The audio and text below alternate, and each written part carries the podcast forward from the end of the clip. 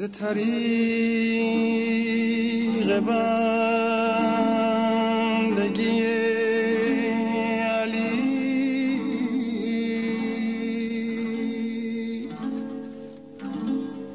ز طریق بندگی علی ناید بشر به خدا رسد.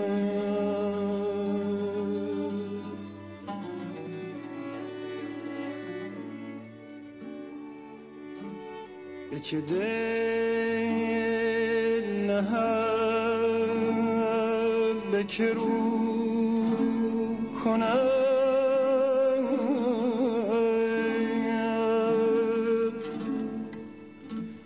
به چه سور بند به کجا رسد،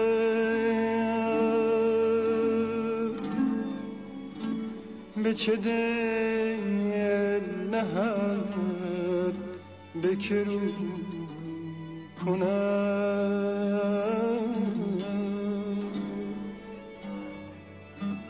به چه سور ربط به کجا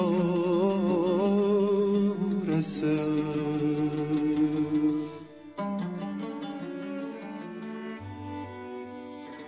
اینک فصل ششم پادکست دهان، خاک پی حیدر.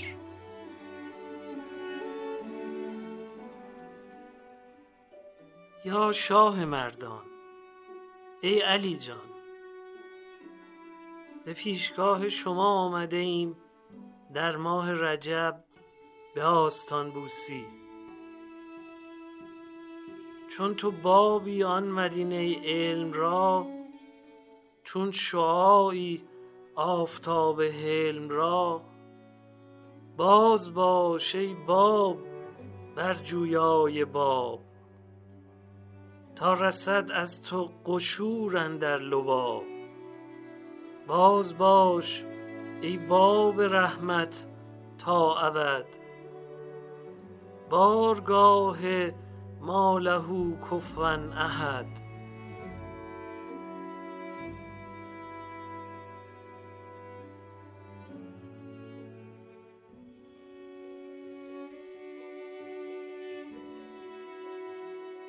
یاد دارم اول بار که از بحر نجف سوی بارگاهتان آمدم، فکرهای مختلف و خواطر چون قطارها که در مسیری شتابناک از کنار هم می‌گذرند جانم را آشوبناک می‌کرد.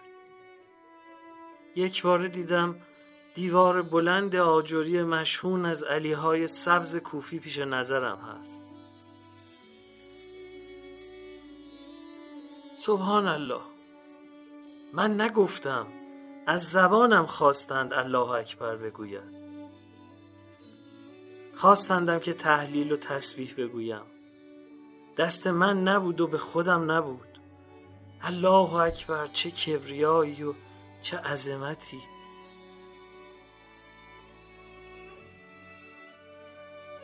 گمانم بود به خانه پدری می آیم، اما می بینم انگار به بارگاه قدس ذوالجلال نادانسته پای گذاشتم.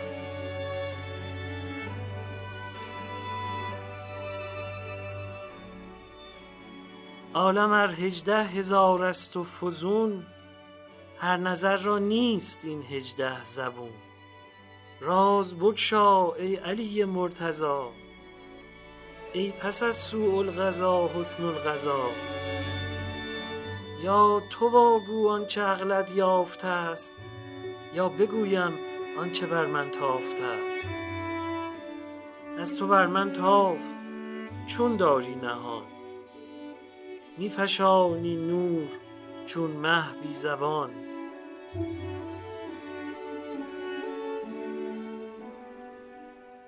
ماه رجب ماه شماست ای باب علم، ای حافظ و عالم اسرار آیات و صاحب معجزات. چگونه تو را توصیف کنیم ای پهلوان عالم جان، یا یعصوب الدین، یا همین الله.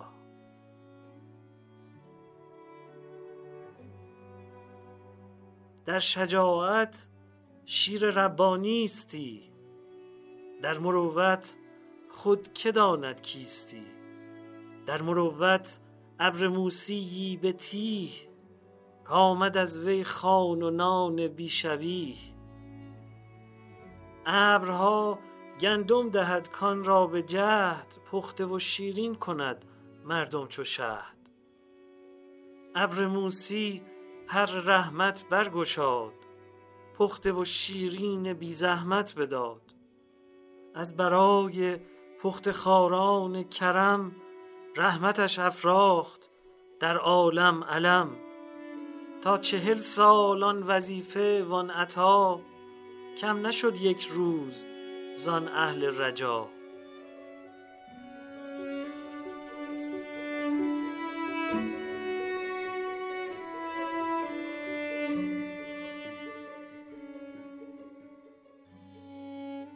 کسانی زمانی دیگران را بر شما ترجیح دادند و کلمات رسول را تأویل دیگر کردند و شد آنچه نباید میشد.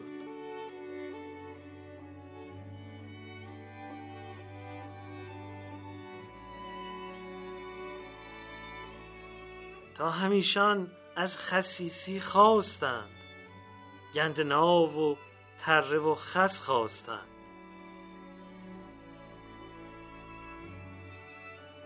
ما اگر خدا یارمان باشد، اما میخواهیم از امت احمد باشیم. به دعای شما یا پدر جان. امت احمد که هستید از کرام، تا قیامت هست باقیان تمام.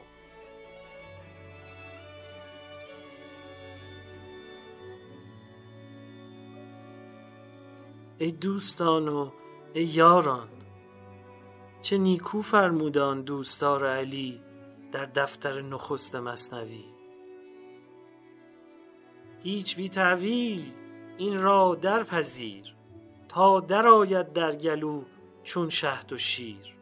زان که تأویل است واداد عطا، چون که بیند آن حقیقت را خطا. آن خطا دیدن ز ضعف عقل اوست، عقل کل مغز است و عقل جزو پوست. خیش را تأویل کن نه اخبار را، مغز را بدگوی نه گلزار را.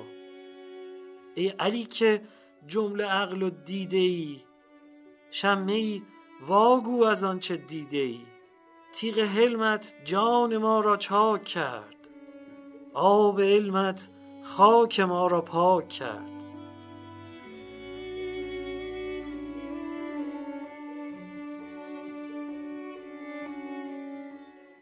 مولای ما، بارها اندیشیده ایم که چگونه شما را توصیف کنیم. آخر حسن تو ز تحسین تو بسته است زبان را.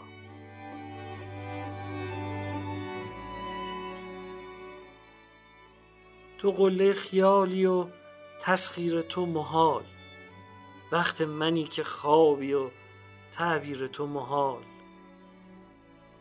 عنقای بینشانی و سیمرغ کوه قاف، تفسیر رمز و راز اساطیر تو محال. بیچاره دوچار تو را چاره جز تو چیست؟ بله، چاره خود توی علی جان. بهترین راه همین است. علی از زبان علی.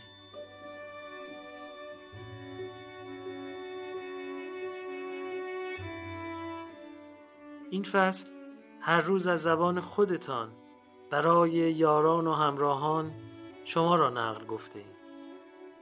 13 و 14 رجب شادان و غزلخان زاد روز شما را جشن گرفته ایم و گلبانگ سربلندی برای آسمان زده ایم.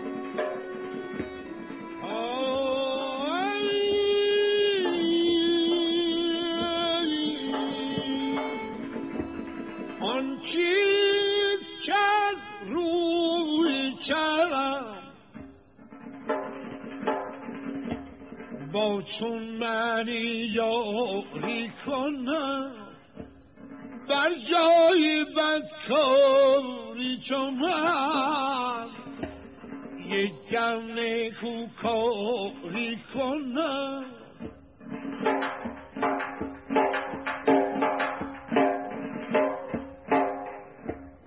اول به بانگیم چنگونه اولاد به من پیغام برد منجهده یک پیمانه من با من وفاداری کنم.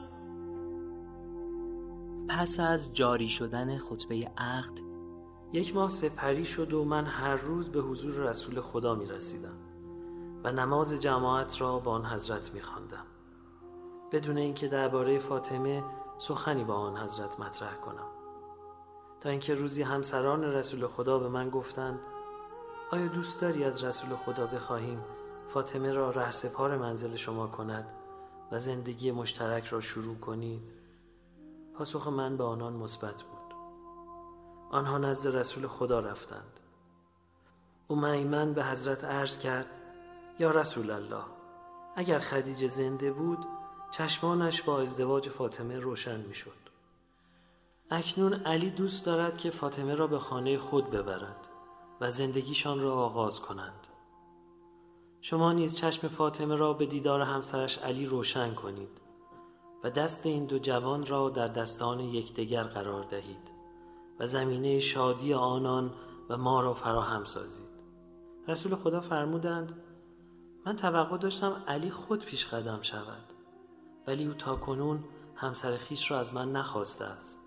من با آن حضرت عرض کردم ای رسول خدا، حیا مانع می شد و از شما خجالت می کشیدم.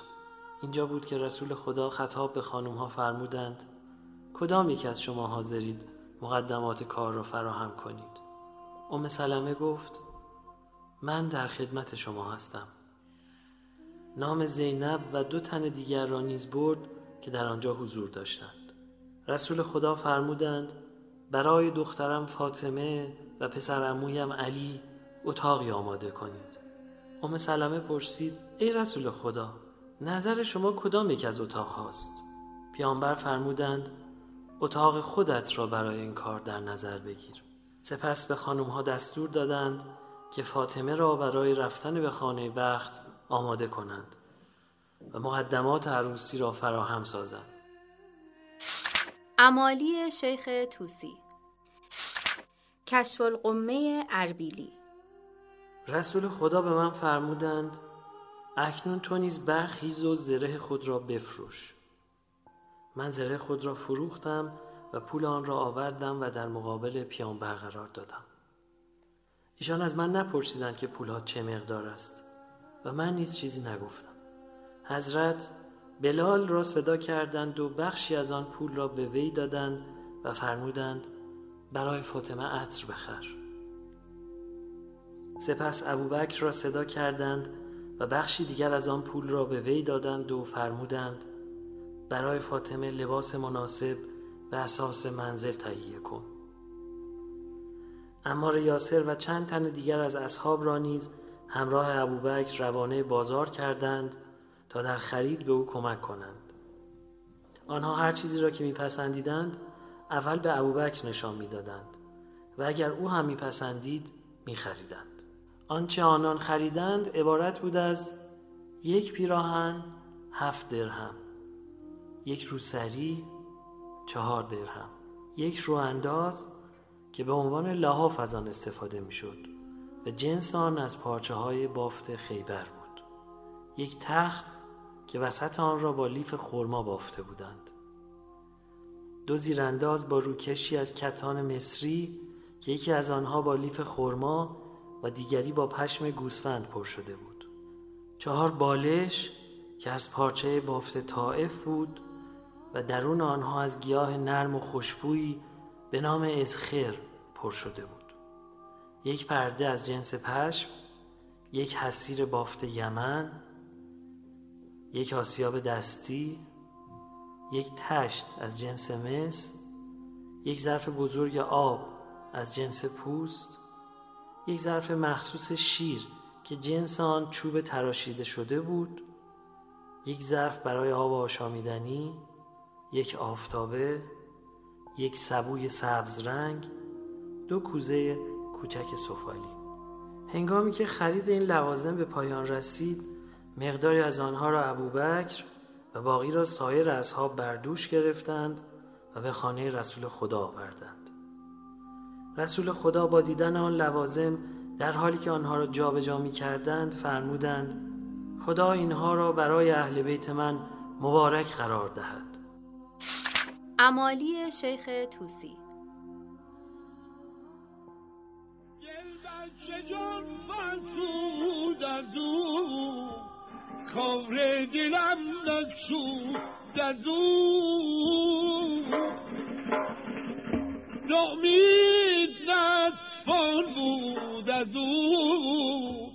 باشد چه دلداری کنم علیلی علیلی علیلی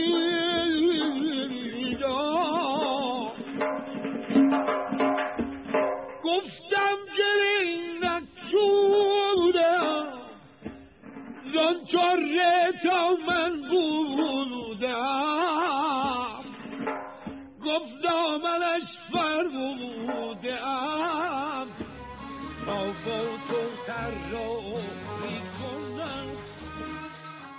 سلام، عیدتون مبارک.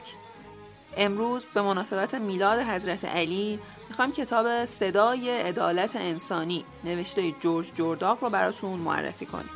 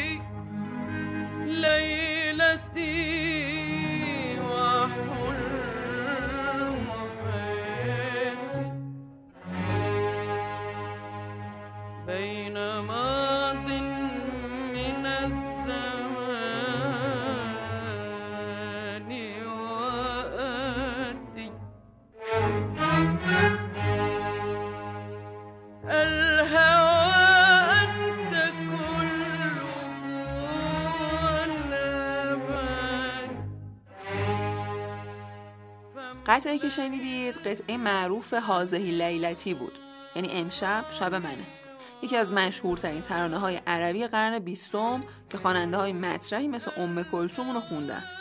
یکی از اولین ترانه های عاشقانه بعد از شکست فاجعه بار اعراب تو سال 1967 که از طریق شاعرش به مطلب ما ارتباط پیدا میکنه. شاعر این کار جورج جرداق بوده. بله، جورج جرداق، کسی که ما معمولاً به عنوان نویسنده کتاب معروف امام علی صدای عدالت انسانی میشناسیمش، شاعر چیره دستی هم بوده و اشعار و ترانه های زیبایی از خودش به جا گذاشته. و من امروز میخوام گزارش کوتاهی از کتاب مشهورش، یعنی امام علی صدای عدالت انسانی رو بهتون بگم. اسم جرداق رو لابد بارها شنیدید. یه نویسنده مسیحی اهل لبنان که شیفتگی خاصی نسبت به امام علی داشته و سالها برای نوشتن کتاب معروفش راجع به حضرت وقت گذاشته. کتابی که مورد تحسین خیلی‌ها قرار گرفته و بارها تجدید چاپ شده. کتاب جرداق در کنار ارزش علمیش، ارزش ادبی خیلی زیادی هم داره. در حدی بوده که میخائیل نعیمه که شاید برجسته‌ترین ادیب عربی قرن بیستمه دربارش گفته بود من مطمئنم که نویسنده این کتاب ارزشمند با لیاقت قلم و حرارت قلب و انصاف وجدانش به خوبی تونسته تصویری از زندگی علی بن ابیطالب ارائه کنه. تصویری که در برابر اون راهی جز این نمیمونه که شهادت بدیم او بزرگترین مرد عرب بعد از پیامبر اسلامه.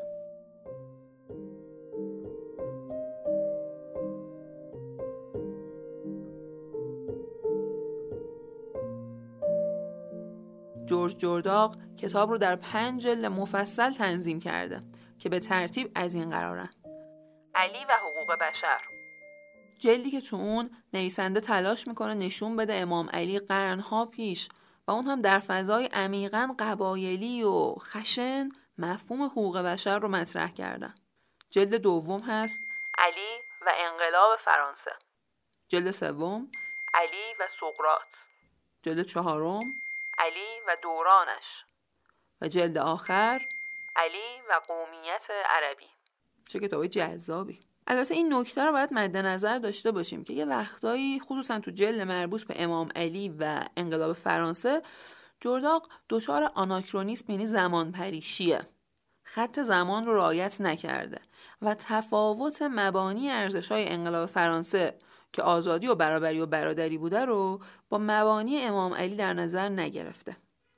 به عبارت دیگه هرچند احترام عمیق در گفته‌های علی بن ابیطالب نسبت به ارزش‌های نامبرده هست، اما مبنایی که حضرت علی بر اساس اون از این ارزش‌ها حمایت می‌کردند با مبنایی که فیلسوفان و متفکران انقلاب فرانسه بر اساس اون این ارزش‌ها رو مطرح می‌کردن خب خیلی فرق داشته.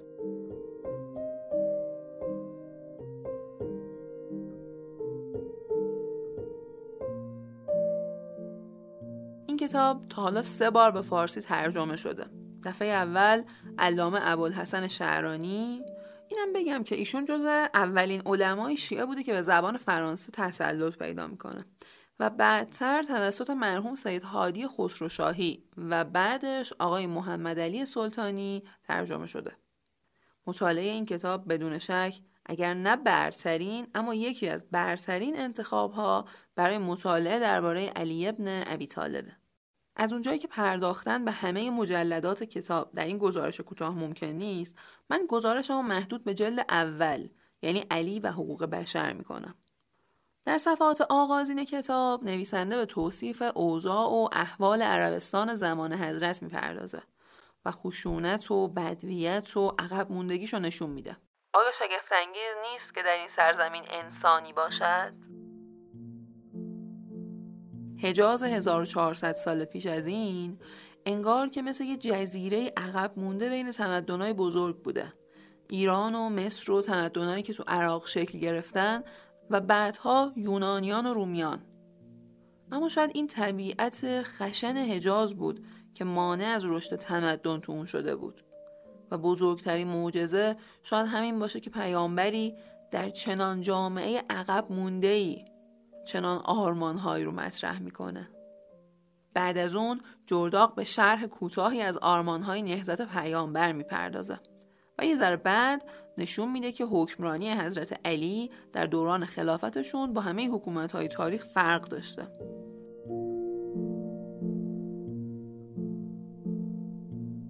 فرمانروایی که خود نان سیر نخورد، زیرا در کشور او کسانی یافت می شدند که با شکم سیر نمی خوابیدند و جامعه نرم نپوشید، چرا که در میان افراد ملت بودند کسانی که لباس خشن و درشت می پوشیدند. بر زمان و مکان فرمان می راند، ولی به دست خود آسیاب را می چرخاند و نانی خشک درست می کرد که آن را به زانو می شکست و کفش خود را به دست خود وصله می زد و از مال دنیا چیزی را پسنداز نساخت.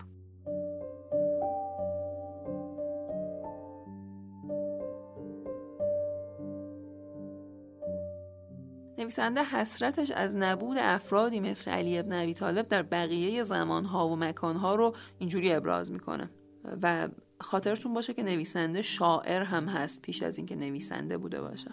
ای روزگار، تو را چه میشد اگر در هر عصر و زمانی بزرگ مردی چون علی با همان عقل و با همان قلب، همان زبان و همان شمشیر به جهان ارمغان میدادی؟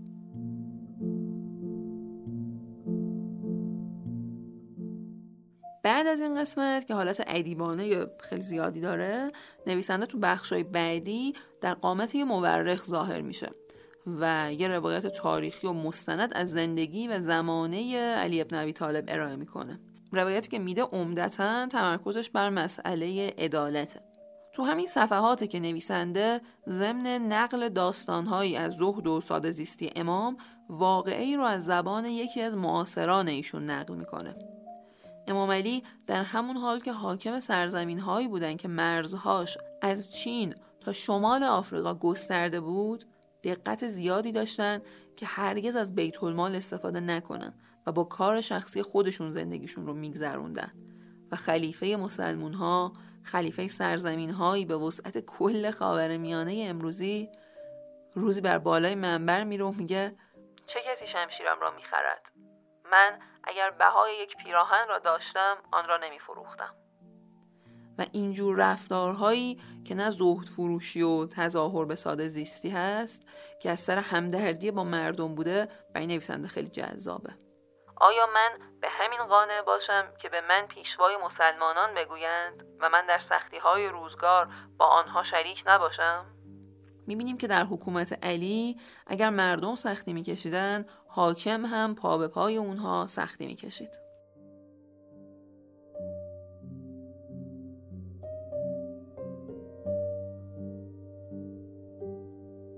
همین جاها به روایت ماجراهای تاریخی از فضائل حضرت درباره عدالت، شجاعت و دانش برمیخوریم که من برای رعایت اختصار ازشون میگذرم و مستقیما به سراغ قسمتی میرم که اونجا جرداق دیدگاه‌های حضرت درباره آزادی و مسئله حقوق بشر رو مطرح میکنه. نویسنده تو این قسمت نشون میده که علیرغم فضای خیلی بدوی دوران حکومت حضرت، دیدگاه‌های ایشون حول دو محور مبارزه با استبداد و گسترش دادن عدالت اجتماعی و مبارزه با اختلافات طبقاتی از بین مردم میچرخیده. به گفته نویسنده، علی باور داشت که اصلاح فرد در گرو اصلاح جامعه است و اصلاح آخرت مردم در گرو اصلاح دنیای اونهاست و تو جامعه‌ای که عده‌ای کمی خوشبخت و سیر باشن و عده زیادی سیاه بخت و گرسنه، حرف زدن از فضایل اخلاقی و بزرگمنشی بی‌معناست. همون عبارت معروف کاد الفقر ان یکون کفرا، فقر با کفر فقط یه قدم فاصله داره.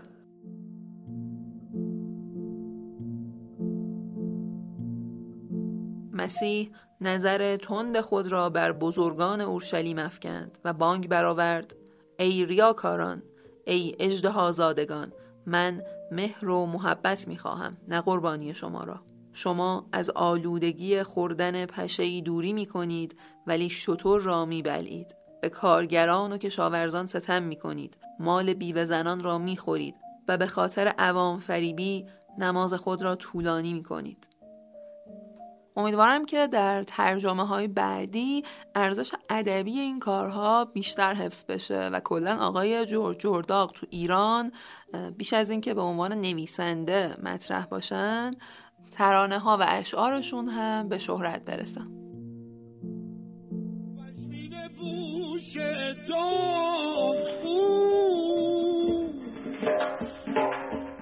از عشق نشنیدم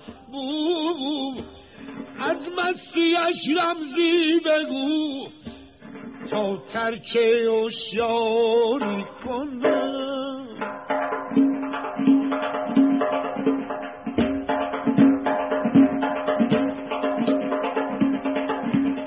چون من گدای بین جا مشکل بود یاری جنا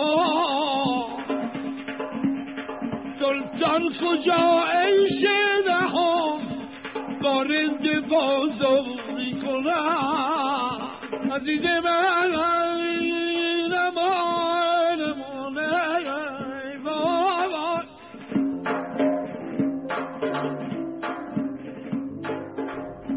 سلام سلام به روی ماه تک تکتون. ایشالله حالتون خیلی خوب باشه، لباتون خندون باشه، دلاتون شاد باشه.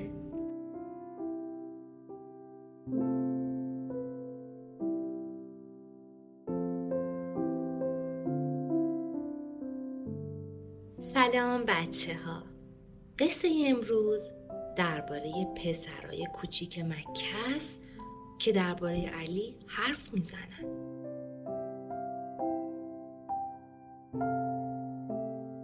علی با بت‌ها کاری نداره.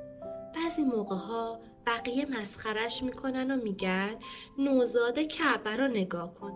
اصلاً سری به بت‌ها نمیزنه. بزرگترا میگن اصلاً تعجبی نیست. علی تو خونه محمد بزرگ شده. دیدیم که همیشه با ادب پشت سر پسرموش راه میره و چجوری وقتی محمد حرف میزنه نگاش میکنه. علی با بت‌ها غریبه است. ما همه دوست داریم روبروی بت‌های بزرگ بشینیم تا همه بدونن مرد شدیم. ولی علی به بت‌ها بی‌محلی میکنه. اون محمدو خیلی دوست داره. حتی خندیدنش هم مثل اونه. این روزا علی یه جور دیگه شده. با ما همراه نمیشه. میره صحرا و شبها زیر سقف آسمون تا صبح بیدار میمونه.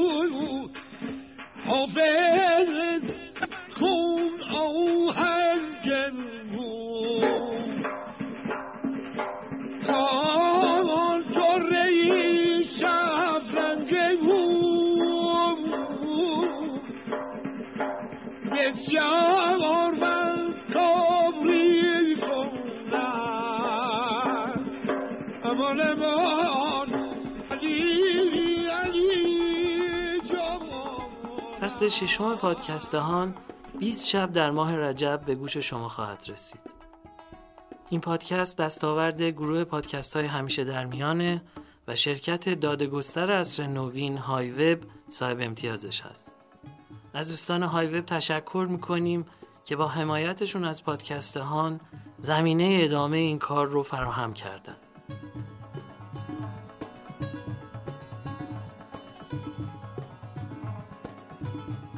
ساز و آواز دشتی از جان و دل برخاسته‌ای که ابتدای برنامه در نعت مولا شنیدید از مرحوم استاد عبدالوهاب شهیدی بود.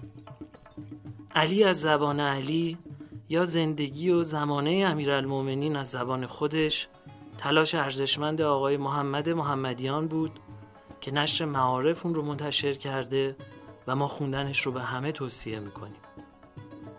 ساز آواز حیرت آوری که به عنوان کاشی میون بخش برنامه ها میشنوید، گوی این که رستم اشعار خواجه در استودیو میخونه، از مرحوم مرشد مرادیه. و ماجرای این ضبط ها حاصل سفر الف سایه به جشن هنر توسه که میگن که یه روز همراه شارخ مسکوب میرفتیم، از دور صدایی میومد که منو گرفت. پیش رفتیم، دو نفر مرشد میخوندن. یکی همین مرشد مرادی بود و دعوت کردم به تهران اومد و در استودیو چند غزل از حافظ و مولانا رو دادم و اون خوندش که بعدها در برنامه گلچین هفته پخش میشه.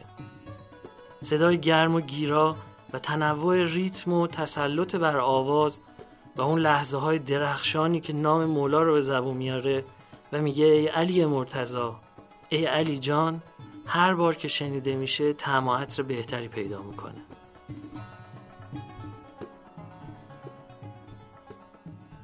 گزارش کتاب رو با صدای خانم زهرا شمیرانی شنیدید. قصه برای کودکان نوشته سرکار خانم فریحا کلهور بود که خانم شایسته شیخ عطار اون رو نقل گفتند.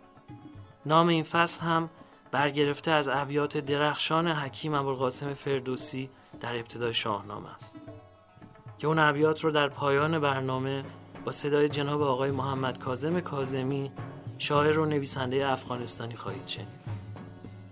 فکر کردم لهجه هراتی ایشون ممکنه بهتر بتونه حال و هوای خراسانی شاهنامه حکیم طوس رو بازتاب بده. من محمد حسین بنکدار تهرانی خودم رو کامکار میدونم که تونستم این فصل هم میزبان شما در پادکست هان باشم. ممنونم که با کارهای ما در گروه پادکست های همیشه در میان همراه هستید.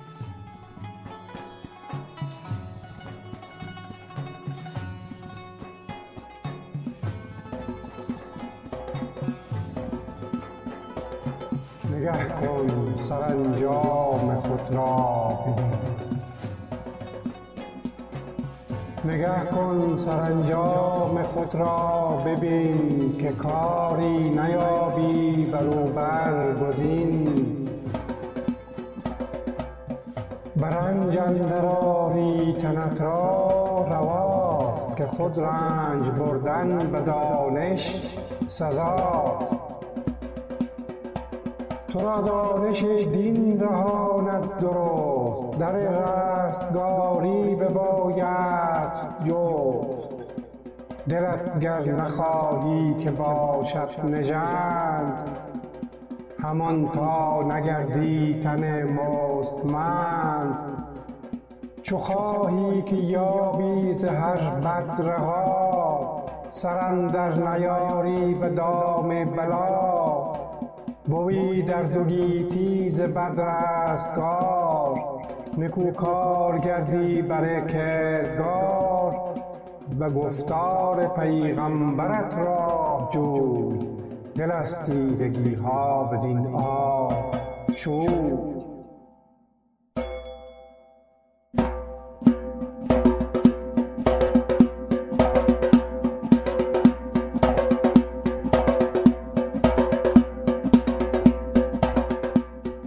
چه گفتان خداوند تنزیل و وحی، خداوند امر و خداوند نهی، که من شارستانم علیم در است، درست این سخن گفت پیغمبر است.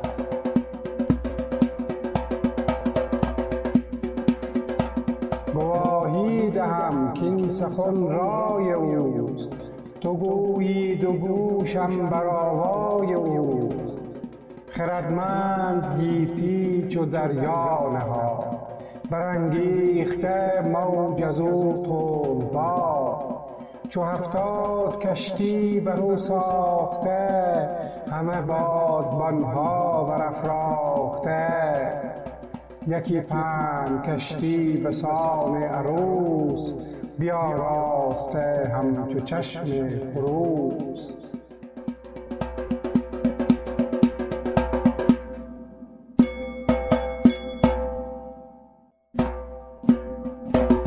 محمد بدوی اندرون با علی همان اهل بیت نبی و وصی، اگر چشم داری به دیگر سرای به نزد نبی و وصی گیر جا، گرت زین بد آید گناه من است، چنین است و این دین و راه من است، بر این زادم و هم بر این بگذرم، چنان دان که خاک پی حیدرم.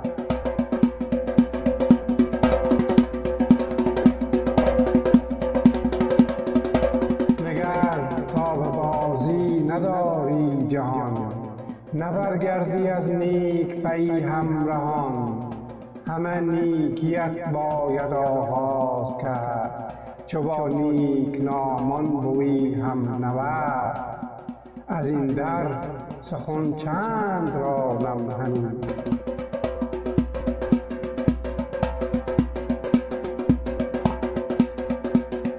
همانش کرانه ندارم همین.